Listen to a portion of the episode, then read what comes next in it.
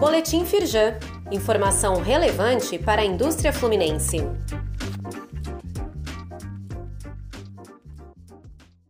Edição de terça-feira, 11 de janeiro. Conheça as modalidades disponíveis para regularização de dívidas de empresas do Simples Nacional. A Procuradoria-Geral da Fazenda Nacional lançou duas medidas que permitem aos empresários regularizarem seus débitos com entrada de 1% do valor total. O restante pode ser parcelado em até 137 meses, com descontos de até 100% de juros, multas e encargos legais. Saiba todos os detalhes no site da Firjan. Relatório de macrotendências da Casa Firjan mapeia possíveis cenários para os próximos dois anos. O conteúdo pode servir de base para as empresas no desenvolvimento de seus planejamentos estratégicos. Um dos assuntos que seguirá no foco, por exemplo, é a dinâmica híbrida integrando o físico e o digital. Leia mais e acesse o arquivo na íntegra no site da Firjan.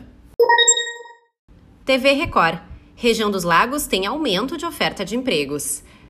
Dados da plataforma Retratos Regionais da Firjan mostram que os municípios da região registraram um saldo positivo de quase 3 mil postos de trabalho no último mês de novembro. Araruama e Cabo Frio foram as cidades que tiveram mais contratações no período. Assista a reportagem no link disponível neste boletim.